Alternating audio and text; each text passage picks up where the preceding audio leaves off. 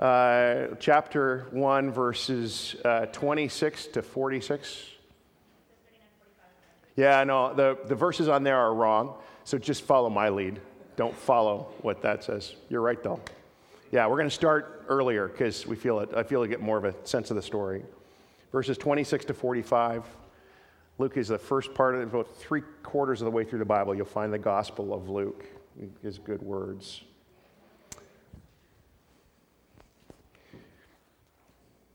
Verse 26 of chapter 1. In the sixth month of Elizabeth's pregnancy, God sent the angel Gabriel to Nazareth, a town in Galilee, to a virgin pledged to be married to a man named Joseph, a descendant of David. The virgin's name was Mary. The angel went to her and said, Greetings, you who are highly favored. The Lord is with you. Mary was greatly troubled at his words and wondered what kind of greeting this might be. But the angel said to her, Do not be afraid, Mary. You have found favor with God. You'll conceive and give birth to a son, and you are to call him Jesus. He will be great and will be called the Son of the Most High. The Lord God will give him the throne of his father David, and he will reign over Jacob's descendants forever. His kingdom will never end. Amen. How will this be? Mary asked the angel, since I am a virgin. And the angel answered, The Holy Spirit will come on you, and the, holy, and the power of the Most High will overshadow you. So the Holy One will be born, who will be born, will be called the Son of God. Even Elizabeth, your relative, is going to have a child in her old age, and she who is said to be unable to conceive in her six, is in her sixth month. For no word of God will ever fail. I am the Lord's servant, Mary answered. May your word to me be fulfilled. Then the angel left her. At that time, Mary got ready and hurried to a town in the hill country of Judea where she entered Zechariah's home and greeted Elizabeth. When Elizabeth heard Mary's greeting, the baby leaped in her womb, and Elizabeth was filled with the Holy Spirit. In a loud voice, she exclaimed, Blessed are you among women, and blessed is the child you will bear. But why am I so favored that the mother of my Lord should come to me? As soon as the sound of your greeting reached my ears, the baby in my womb leaped for joy. Blessed is she who has believed that the Lord would fulfill his promises to her. And Mary said, My soul glorifies the Lord, and my spirit rejoices in God, my Savior. May God bless the reading of his word. It's a good word. Um, it's Advent, and it's that season where we light candles week after week, and we read scripture, and we reflect on and celebrate the coming of Jesus, and we prepare for the second coming of Jesus. And often the themes in this season are waiting and, and hoping. Last week we, we tackled one, uh, repenting, and, and they can be kind of somber, they can be kind of serious. But always in the Advent season, we come to joy. It's as if joy is kind of waiting to break out onto the scene. I love joy. And today we're going to look at the theme of joy through the lens of Mary and, and Elizabeth. Mary, uh, uh, in her discovery and response to the news that she's to bear the Christ child. And so we'll, we'll talk about joy. What is joy? If you look up in the dictionary, it says it's a state of, of well being, and it's often associated with happiness. People often use those terms kind of interchangeably, but actually in Scripture, that the two are very distinct ideas and, and, and words. As I was thinking about this, I was thinking, what makes me happy? I was thinking how I'm happy when I get to hang out with my boys with my sons. A couple of weeks ago, my one son, who is out at UBC, called me up and said, Dad, I've got this Friday. I know Friday's your day off, Dad. I've got this Friday free. You want to hang with me? Like, aw. I got no awes in the first service. Way more sympathetic moms here. I think I was all moms that were awing. You guys are like, that's dope. That's dope, man. That's my, what my son would say. Dope means good, not weed. Just clarifying things I learned from my, my children, actually. Um, so I, am happy when I get to hang out with my boys. I'm, I'm happy, it's no, no secret. I'm happy when I get to eat a great meal. Yeah? Amen? Preach it? Yeah? Not at all. You guys are useless to me today. This is terrible. Um, I'm happy after watching a great film. Anybody like great films? No, not very many, actually. I'm happy when the guys and the girls are playing a game and the guys are winning. I really like that. Those, that makes me happy. You know, I can also say that some of those things actually bring me joy. I take joy at being with my sons. I, I take joy at going on, on, dates with my wife. I take joy, even, you know, friends and a good meal. It's, it's a joyful experience for me. And so happiness and joy seem to be kind of tied up there. And, and, but one of the ways we can distinguish between them is that nowhere in the New Testament do we find them telling us or commanding us to be happy. You know, nowhere do we have like a Pharrell Williams saying, be happy, be happy always. Uh, again, I say, be happy. It's, it's just not there. That's not in the New Testament. Happiness seems to be a response to something external. So if, if something good is happening or positive is going on in my life, you know, it makes you happy. It, it's coming from outside. But joy is different. In the, in the New Testament, we find the authors tell us to be joyful always. Paul in Philippians, in, in his letter of joy, commands us rejoice in the Lord. Again, I tell you, rejoice.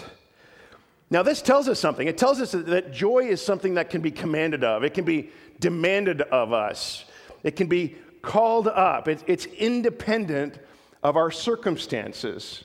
So it, starts from within and it, and it gives us a certain perspective. And we got to remember that joy is a fruit of the Holy Spirit. The Holy Spirit brings joy in our hearts and it begins to, to bubble out to our lives. So while happiness might be something that can give us a sense of joy, joy is something much greater, much more comprehensive and deeper than happiness. I think it's always helpful uh, uh, talking about joy to remember the Apostle Paul, who was telling us to rejoice always, wrote those words while in a prison, waiting to find out whether he'd be executed or not. The guy's like on death row and he's saying, Rejoice in the Lord always.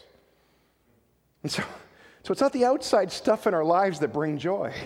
It's, it's got to be coming from somewhere else. And so we want to talk this morning about what do we do to discover joy? How can we find joy? And we're going to look at Mary and the joy she discovers after she finds out that she's going to be a mother. And, and then we're going to look at a passage in 1 Thessalonians to help us discover how we do this. Let's just pause again, just invite the Spirit of God to open up our hearts to the joy He wants to bring us today. Yes, God, we pray again, come, Lord Jesus. You came and you're coming, and you want to come right now and meet us in this moment, and you want to speak to us, and you have gifts for us. And we want to say we're wide open to hear. We are. We pray these things together in Christ's name. Amen. I want to talk about uh, Mary for a few minutes. Uh, Mary, you know, she's living in a tiny town. Nazareth probably had like just a, a few dozen families living in it. It's a tiny place. Uh, when I was in Israel a few years ago, uh, I spent my last three days in Israel in Nazareth. You know, I, I, was not part of a tour group or anything. I actually stayed in a convent, which means I can check that off my bucket list. Lived with nuns, you know? It's actually rather underwhelming, but still you know, done that. But Nazareth is now a bustling city, and it's got this massive church that celebrates Mary. You can see kind of the church in the background, in the, right, actually in the center, just to the right. Massive church. It was very different in the first century. It was a tiny podunk village off the beaten, beaten path. I mean, unless you, you had a reason you didn't go to Nazareth. Nathanael, uh, one of Jesus' disciples, when he met Jesus and heard he was the Messiah, he said, What good can come from Nazareth? Nazareth was that kind of town. The name Nazareth actually has some, some meaning. It, it was taken from the Hebrew word Natsor, which is a word that was used by two Old Testament prophets, Jeremiah and Isaiah, to describe the coming of the Messiah. It's a word that meant branch. And this, this branch of Jesse, the, the coming of David's offspring, who was going to be the Messiah. So, so Nazareth was kind of a, a, a significant name of a town. And so Mary grows up in Nazareth. She's probably young. She was like 14 years old, we figure. Um, how do we know that? Young women were often engaged right after they went through puberty because it meant that that girl was, was now a woman and was able to bear children. And this wasn't really a different day, okay? It was not a, a, an abuse at all. You see, first century women in Palestine, they lived to an average age of 34 years old. They often died in, in childbirth, and so you, you kind of didn't waste time. You got on with that. And when you were eligible, you got engaged. And getting engaged in that culture was no small thing. I, I, married into a Eastern culture, and I know getting engaged is like a wedding to some of us. It's, it's huge. And so she gets engaged. There'd be a, a celebration, there'd be a legal ceremony, and then she, Mary would be engaged for a year before they'd consummate the marriage. And that was Mary, probably 14 years old, and the angel Gabriel appears to her and says, Greetings, the Lord is with you. So she pondered what kind of greeting that one might, might be. I think I'd be pondering too. Pondering whether it's a good time to run away from this angel that's dropped into my life right then. I think that's what I'd be pondering. Anyone agree? Yeah, I think so. But he also said to her, He said, Mary, you have found favor with God, which tells us something about what Mary was like. Mary later on would say that God exalted her who is of lowly position, which means we probably know that Mary was poor. He, comes to this young woman and he says, You found favor with God, and God's got a special assignment for you. You're going you're going to have a baby. And she says, How can I have a baby? I, I haven't gotten married yet. And he says, Don't worry about that. The Holy Spirit is going to take care of that part of things. And you're going to have a baby, and the baby's going to be the Messiah, the Son of the Most High God. Aren't you excited about this, Mary? Aren't you thrilled about this? Now, nowhere in this point of the text do we read that Mary's excited about this. It's just not there. Nowhere here does it say Mary has joy. We're going to find joy in the Magnificat, which, which Mary, it's a song that Mary writes, which is probably written much later. So, first, I'm guessing Mary's just stunned. She's, she's shocked and frightened. I mean, think about it.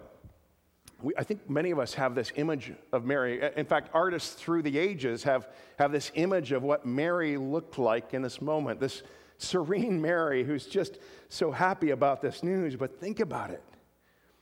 Mary was living in a time where, according to the law, if you got married, if you got pregnant and it was not, not from your husband, you'd be stoned to death.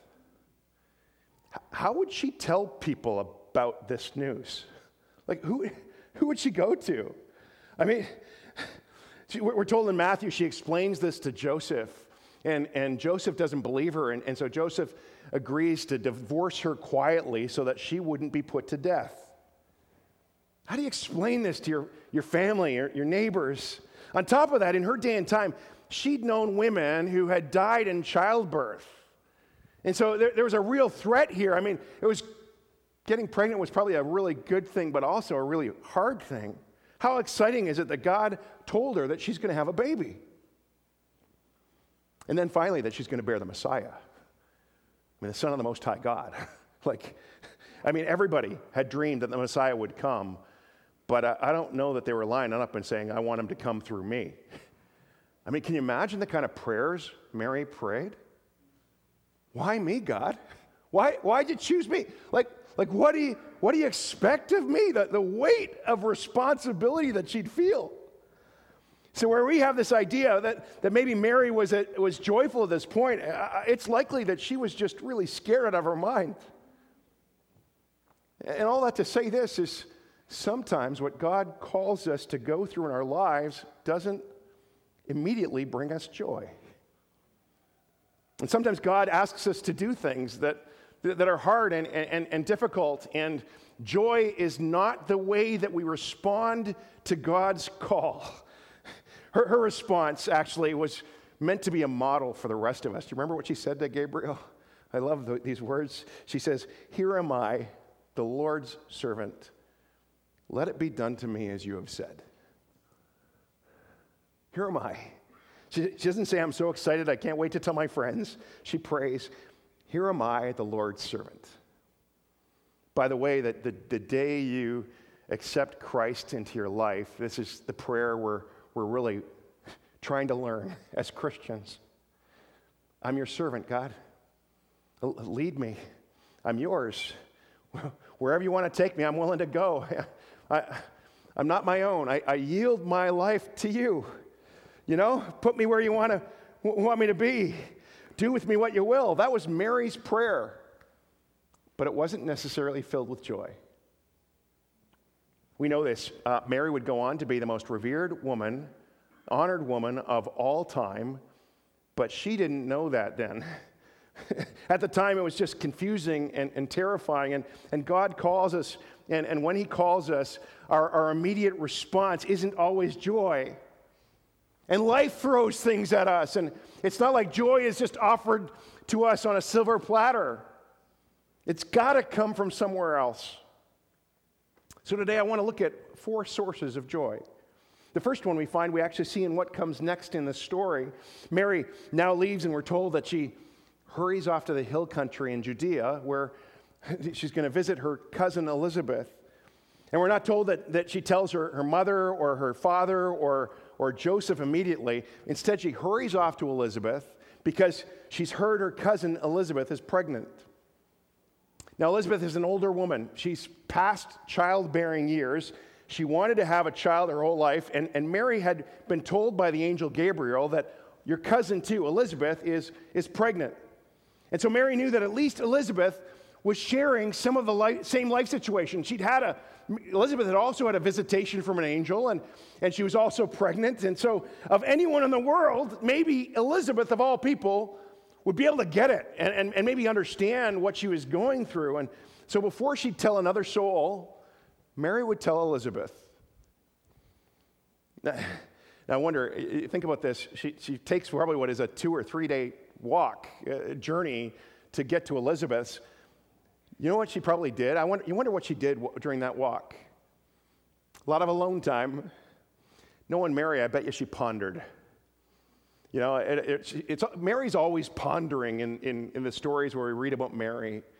And, and pondering, by the way, is a great word. I, I, think about it as meditating and thinking, reflecting, but I think it's related to another word that all of us are very familiar with. It's a W word worry, right? And I wonder about what's going on in her mind as she's making this journey, thinking about, you know, will Mary understand? Will Mary be a help to me? What, I mean, will Mary just go to the rabbi and, and, and, and the, the, the town officials and will they, will they come deal with me? What's going to happen? Right? She arrives, and, and this was what happens in verse 41. I get shivers almost every time I read these words. When Elizabeth heard Mary's greeting, the baby leaped in her womb, and Elizabeth was filled with the Holy Spirit. And in a loud voice, she exclaimed, Blessed are you among women and blessed is the child you will bear. Folks, we can't underestimate what those words would have meant to Mary in that moment. Elizabeth offered understanding and affirmation and encouragement and, and hope. She offered perspective. You know, other people would say to her, Mary, what an awful thing you're pregnant. You know, Elizabeth says, God is doing this. You know, God is doing this. I feel it. I, I know God's up to something wonderful for, for you and, and your baby. God's in this, Mary. The, the, she goes on to say, The baby in your womb is my Lord. And I felt that my baby leap for joy when you walked in, Mary. Mary, this is too good. This is awesome. And you know what? It's only after that affirmation, it's only after this, these words of encouragement and this perspective that God is doing this that Mary finally experiences joy. We, we see it in what she says in the Magnificat. In the next verses, she says, My soul glorifies the Lord, and my spirit rejoices in God, my Savior. These famous words of the Magnificat. Why? Because there was someone who was older and, and more experienced who, who shared her life experience, who, a, a woman of faith who came alongside her and said, You know, Mary, it's going to be okay. God's at work in this. God will take care of you. And this child in you is going to be someone really special. Here's the thing in order for us to have joy in our lives, all of us are going to need to have an Elizabeth sometimes. You know, we, we, all need someone who comes alongside us when we feel like we're losing our minds and, and we feel like it's all crashing down, or we feel like running away, or we feel like quitting or giving up, where we feel like we're in this tunnel, this dark tunnel, and, and, and it's all dark and no light. We need an Elizabeth. We need someone who comes along and says, you know what? God has not abandoned you, He's with you. God still loves you. And we can't see what God is going to do, but God's going to do something on the other side. You, you just keep holding on and trusting because, because God has not forsaken you. And folks, this is what I know from, from my experience here at Hillside. You know, I, I know that some of you have been through times so dark. Some of you are in it right now, actually. You couldn't figure out how you'd make it through. And yet here we stand, 5, 10, 15, even 20 years later, and you look back and you can see how that, that hard thing was something that God used in your life to, to grow you, to transform you, and to change you. That, that somehow that painful thing that came into your life, God used it for His good, for, for your good, for your blessing, and for His glory. I know this happens. I, I know it always happens. But folks, when you're in the dark, when you're in the tunnel, you, you don't always know that. And, and you need to have somebody come alongside to be your Elizabeth so you can find joy, to gain perspective, to, to give hope. talking about it this morning. Some of you have lost loved ones this year. Not just the two I mentioned earlier. I know there's many of you who've, who've lost somebody close to you. And uh, when that happens, I, I, got a cousin. I just found out yesterday that my, my cousin's daughter may have committed suicide this week. I know she's gone. And it's devastating. And that, that you know, in, in, those moments, it, it, seems like all is black, right? I know this. I, I know from experience that, that losing my dad to cancer a number of years ago was the hardest thing I ever, ever went through in my life. For, for many, many months, I walked around in a little bit of a daze, dazed and confused. That was me. That was, in those, those hard, hard months. Felt like emotionally I had nothing to give. The first thing I did when I, I flew back from my dad's funeral and I had to do a funeral here. It was the very first thing I did um, uh, returning to pastoring after I lost my dad. Ironically, it ended up being a good thing. And I was so thankful that in that time, what got me through that time, God got me through it, but He used a lot of you who've been through that kind of thing before, and you came along and you spoke words of encouragement and hope that kept me going. You sought to understand and you cared and you helped. I, have told some of you before, it was many months later, about eight months later, it was actually in December of that year, that uh, my boys and me went to a, a, service at another church that was put on by Crossroads Hospice Society and, and that other church. And and as we sat in, in that, that service that they put on for people who had lost loved ones that year, and I remember uh, towards the end of the service just sitting there and many tears shed during that service. But, but I found as I'm sitting there, I could feel joy rising in my heart. And I, and I thanked God for the Elizabeths in my life who stuck with me through it. They, they walked me through that. And folks, this is the role we're called to play, and this is what we need when we're walking through dark times. My observation oftentimes, when those times hit us, we're tempted to withdraw. Sometimes we actually isolate and we, we break away from community, we pull away. But what we need most in those, those times is someone else's perspective. Not just someone who's a, a happy person, but someone who's going to say, I, I, I, care about you and, and what you're going through. And I, and I know it's hard, but you got to know that God won't leave you. Or here's what God might be doing through this. Here's what it might look like on the other side. And I want to say we don't offer platitudes and cliches, but we keep on pointing them to the faithfulness of God. You don't answer the whys, but you can say, God's still God and He's with you and He loves you. And we love you we'll, we'll stick with you. And sometimes you need to hear it over and over and over again until you begin to believe it. This is part of what we learn in Scripture. Mary was able to say, My soul glorifies the Lord because she has an elder friend who spoke into her life. Isn't that good? Leads me to the letter of, uh, that Paul wrote to a suffering church, a letter in Thessalonians. It's, it's, he wrote it because they in that church were losing loved ones and, and they were being harassed and persecuted for their faith, going through real trouble. And so Paul writes this letter to encourage them. Just some quick background on this little church. Uh, you can read about how it was started by Paul in Acts chapter 17. It was so cool. Last year, Angel and I got to go on a biblical archaeological tour of uh, Greece and Turkey, and we spent some amazing time in Thessalonica, or Thessaloniki, as they like to call it. I was thinking of Nikki this morning. Thessaloniki, we'll do it in your honor today. Uh, I actually drank a cup of tea this morning out of my, my Starbucks Thessalonica mug, which it turns out they have Starbucks everywhere in the world, even in Thessalonica. It's a, it's a beautiful coastal city in Greece, uh, the northern part of the Aegean Sea.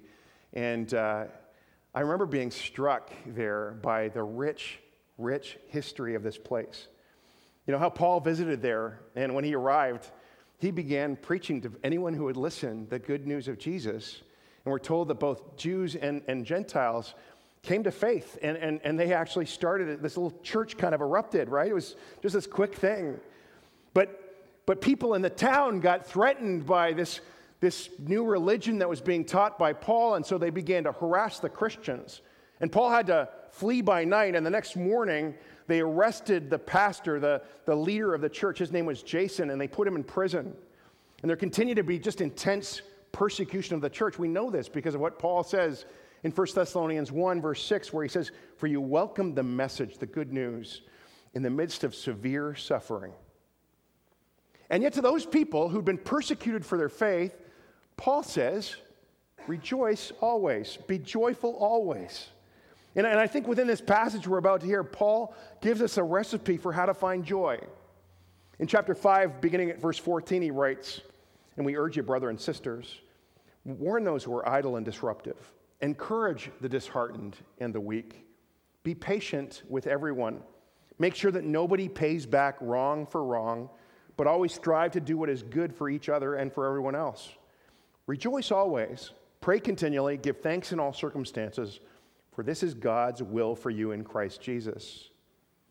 Now, there's three things we learn in, the, in this passage, and it's not rocket science. This is not new, but these are truths that we need to remember. The first one is this we find joy when we encourage others. It says, encourage the disheartened, help the weak. You know, when, when we encourage other people, when we help other people, we find joy. And what happens is, is we kind of take our eyes off our situation, our circumstances, our troubles, and we get our eyes onto someone else. You know, you know, we're walking through the tunnel and it may be dark, but, but suddenly when I'm ministering to you, I'm not thinking about how bad my problems are. I get my eyes off my difficulties or my disappointments, and rather, I'm, I'm focused on helping you. And when I help you, when I bless you, when I encourage you, I find joy in it. It's true. I, I, I heard a number of testimonies after the service, in the first service, people saying they've experienced this. I, I was thinking about this week a, a, woman who serves in our food bank, and uh, she's, she's pretty much there every single week serving in, in the veggie department and the fruit department. And she's got this big smile on her face, and, it's, and she's taking it personally to make sure that you get the best vegetables and fruits that are there. And so she's, no, no, no, don't waste your pick on that to get this. And she's a new Canadian, so she's, her English is not very strong, but it hasn't held her back at all. And with a big smile on her face, she's, she's holding up this beautiful tomato and handing it to somebody. I've watched her, it's a delight to watch. And I, have gotten to know her. We've become friends. And I know that, that, that she's got introduced to the food bank because she needed to come to the food bank. And she still needs the food bank. She walks away when she comes with her own parcels of food because her family are economically challenged. They, are new to the country, they're, they're, they're, their situation is very uncertain. They have no family network. They've, they've adopted us as family. we are family now, aren't we, Angel? But I, I notice this week after week as she comes, there's joy all over her face. She's learned a secret. There's, there's joy in giving your, yourself away, there's joy in serving. Somehow, when you serve, it's like your problems shrink. And, and you know what? Here at church, sometimes I, I think we can be, as leaders, almost a little bit embarrassed about asking for help for things. you know, feel a little sheepish, like, hey, we've got this need or that need. And there's always needs. We're a community, we're a family. And, and, and yet, I, I always got to remember that it's, it's a gift we're giving you, an opportunity to, to, to get involved in God's kingdom. And it's not a, a burden that you carry, because often what we see is there's joy that comes out of the serving. We think that. Mary experiences some of this. I mean, when she, she writes the Magnificat, she, she really goes on to say how God lives, lifts up the poor and, and sends the wealthy away hungry, that God cares about those in low estate. And so we got to care for those in, in, in low estate, and, and we need to reach out to help them. As we do it, a byproduct of that is joy. You want joy? Help somebody else. Uh, the world will tell you, help yourself. That's the pathway to happiness. It's not true. Help someone else. That's the pathway to joy. Second thing the Apostle Paul tells us is to not to seek vengeance. I mean, these people had every reason to be bitter, to, to want to return evil for evil. They'd been persecuted for their faith, they've been beaten. But he, he says this to them He says, Make sure that nobody pays back wrong for wrong, but always strive to do good, what is good for each other and for everyone else. Not, not just for those who are in the body of Christ, but to everyone. And so we're called to practice kindness to others, not to return evil for evil. And here's the thing it's just kind of true, right? Eh, when people hurt us, it's about the number one thing that can rob us of our joy, right? Someone disappoints you, somebody lets you down, somebody says the wrong thing, somebody offends you. It can be serious, it can be small. All those things can steal our joy. And, and Paul says if you focus on what people have done to you or how they've hurt you, you'll be a bitter person that has no joy. I don't, I don't have to tell you. You know this is true. You, you've seen this in people. Sometimes you've been this person. I, I, I know I have. And so we know that joy is not found in paying back, in, in bitterness, in, or in holding on to grudges.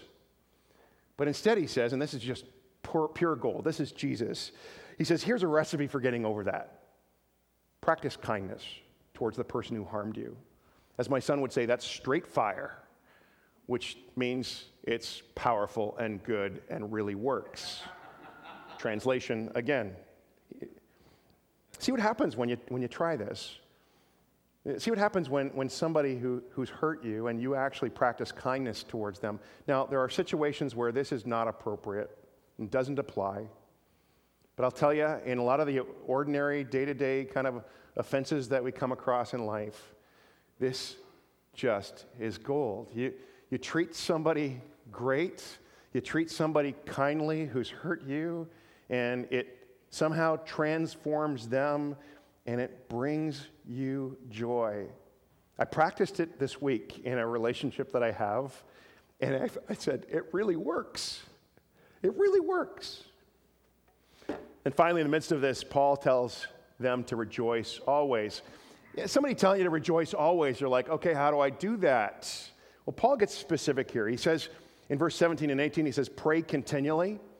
That, that's to be in an attitude of communion with God all the time. That's kind of an idea of not just talking to God 24 hours, it's an idea of living in your life in light of God's presence, that He's with you always. And so it's, it's learning to be more attentive to God being there all the time. Some of you are just so good at this, and I envy you. Um, and, and then when you're doing that, what do you do? He says, give thanks in all circumstances. Notice what he doesn't say. He doesn't say give thanks in some circumstances, some of the time. He doesn't say when things are great, give thanks. In tough times? Yeah, he says give thanks. It's like you wake up in the morning and, and uh, you, you, know there's this area of your life. You're, you're lying in bed thinking about your life, and there's this area of your life that's tragic or, or, or difficult, um, awful even. And it doesn't even have to be that serious. It could be you just wake up in the morning and, and you're, you're dealing with work stress or family pressures or, or school stress. Some of our students right now are going crazy at the moment because of what's going on in their life at the end of the term. And, and he says, give thanks in those circumstances.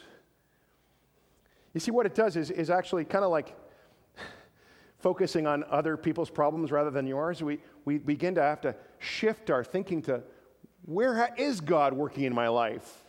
Where, where is God doing this good thing in me? What, what is God up to? And, and there's lots of things at any given time that we can that, that can rob us of our joy, but and, and, and we actually do pray about those things, by the way. We, we do bring those issues to God.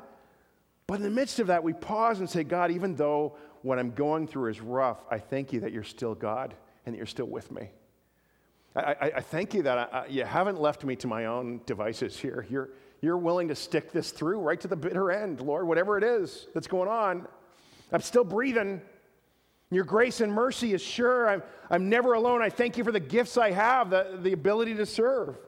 I thank you for the way that you, you faithfully take what's going on in my life and you turn it into something good or grow me through it. To give thanks in all circumstances actually focuses our mind on those things that bring us joy, focuses our, our mind on what God might do, focuses our mind on, on the kind of perspective that, that tells us that suffering is not the end, that there's hope. It's kind of funny this fall, I, I, I know God often speaks to me with just a thought in my head. And uh, do you know what he said uh, early in the fall? Might have been around Thanksgiving, a few weeks before Thanksgiving. Uh, it was a very simple message. And I got the message. Stop whining, Durwin. That's what he said. You ever got a message like that from God? Yeah, yeah, stop whining. So I, I, and you know, I, I, say that, and it, it's like um, if I heard that from a parent or from a boss or from a spouse or whoever, uh, you know, you'd probably be a tone of like not niceness to it. Like, you know what I'm saying? And uh, there was no, no, no, none of that tone to it. It was, it was actually the most loving I've ever heard someone say, Stop whining to me ever. It's like a father who's knowing, hey, whining, eh, you know, is going to kill your soul. Whining's not good for you, Durwin. And, and, and it, it struck me, and, it's, it's, it's, I've been kind of living with that word, and, and I feel like I'm on a journey to learn the language of gratitude in everyday life. And, and, and it's been challenging. I, I, feel like I'm GSL. You know, ESL, English as a second language? GSL. Gratitude is my second language, or third, or fourth, or somewhere really down. And uh, so I've been practicing in, in, new ways for me this whole idea of, of gratitude. And the big surprise for it, it's been bringing me joy. And you can even ask my wife. She's nodding her head like, yes, it's true. He's not lying, that dirty preacher. She, she doesn't have that look on her face. Um, she's got that look like, yeah, he's more joyful. And it's come as I've learned how to say, thanks, God, for not what I don't have, but for what I do. Some of you need to go on a, a, on a GSL course, right? We, we could do this together as a, as a community become more adept at saying thank you for the way God is at work in our lives. Amen? You know, I, I don't care what you're going through. God is faithful, is He not? I mean, I, I do care what you're going through. I take that back. That didn't sound very pastoral. But God is still God, right? And He's still good, and He loves us. That's right. Amen. Well, where were we? Brings us to the conclusion. It's possible to have joy even when life is overwhelming and hard.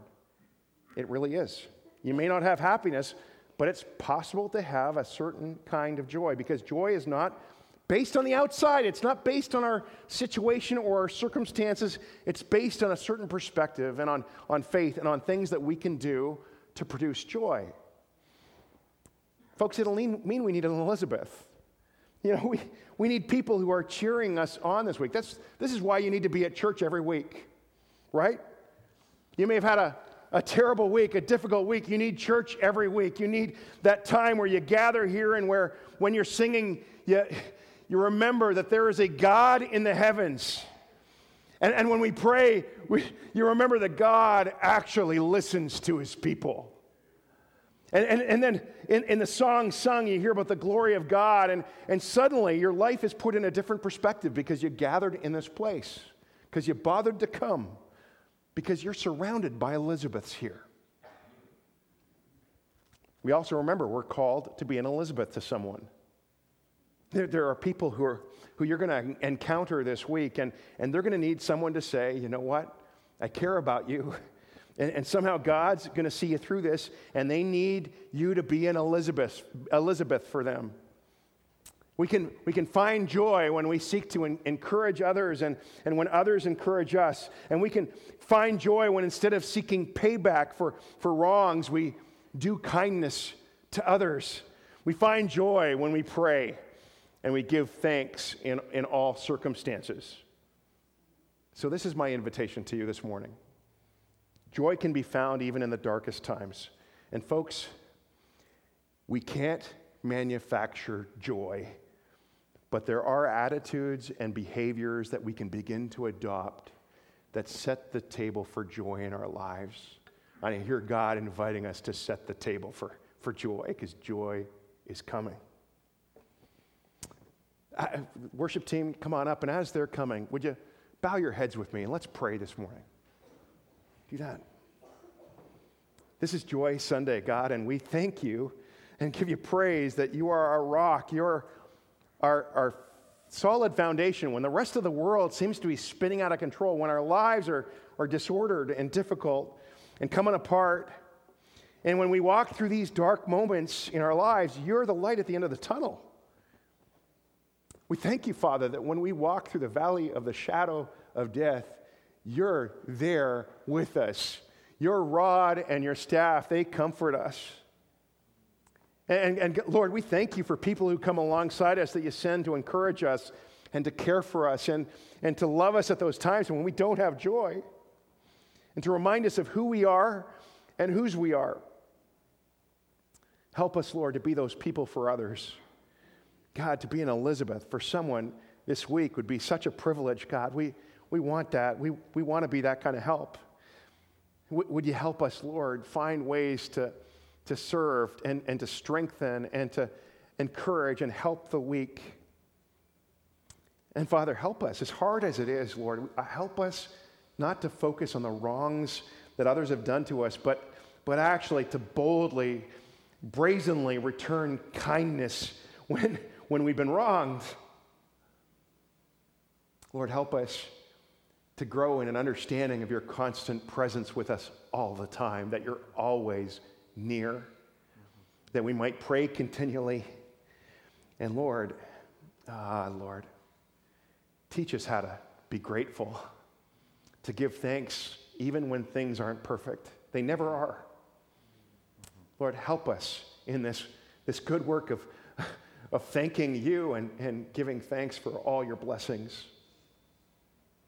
And again, Lord, I pray, would you today fill us with your joy by the power of your Holy Spirit? Hillside, I just see you right now. I see God wanting to pour joy into your life. Make it so, Father, I pray. Make it so. Pray these things in Jesus' name. Amen.